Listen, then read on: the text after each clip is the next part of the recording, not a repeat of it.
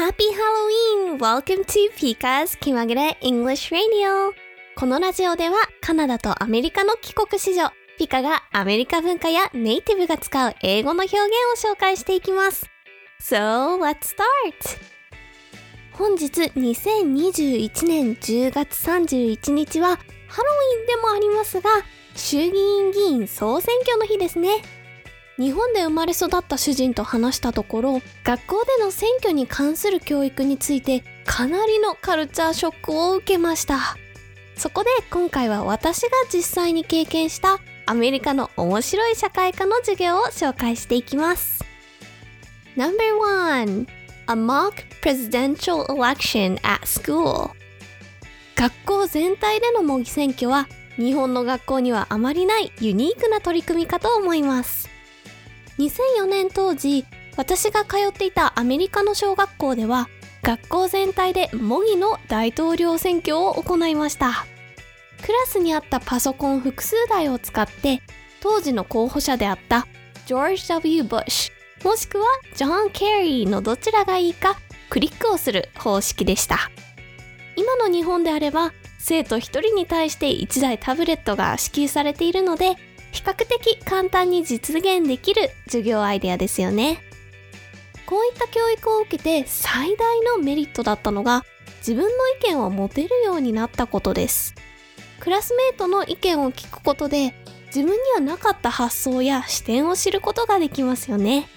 また柔軟な考えを持つ子供の頃から意見を持つ機会を積み重ねることで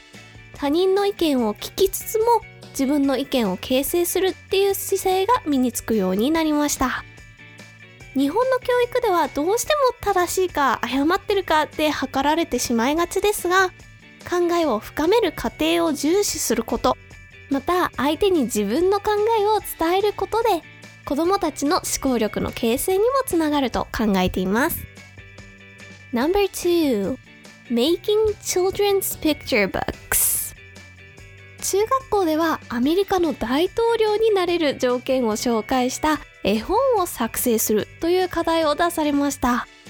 扱う単語が専門的になってしまうので日本であれば高校の英語の授業で取り入れたら面白そうですね。クラスで誰の絵本が一番面白かったのかを投票して1位に選ばれた人には評価にプラス2点追加されるというボーナスがありました。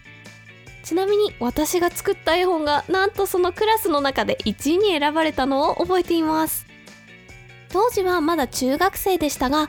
自分で作ったものが周りから評価される経験をして相手に意見を伝える効果的な方法とは何かを考えるきっかけになりました。どんなものなら人に魅力的に映るのか他人に分かりやすく伝えるためにはどうしたらいいのかなど社会人になってからも応用できる考え方を得られました。評価方法も日本とは違っていて本の見た目だったりイラストのカラフルさなどもチェックされるんです。詳しい評価内容についてはブログにまとめたんですが創造性という観点も評価に含まれているのがアメリカならではだなと感じます。アメリカの面白い社会科の授業選挙編いかがでしたでしょうか？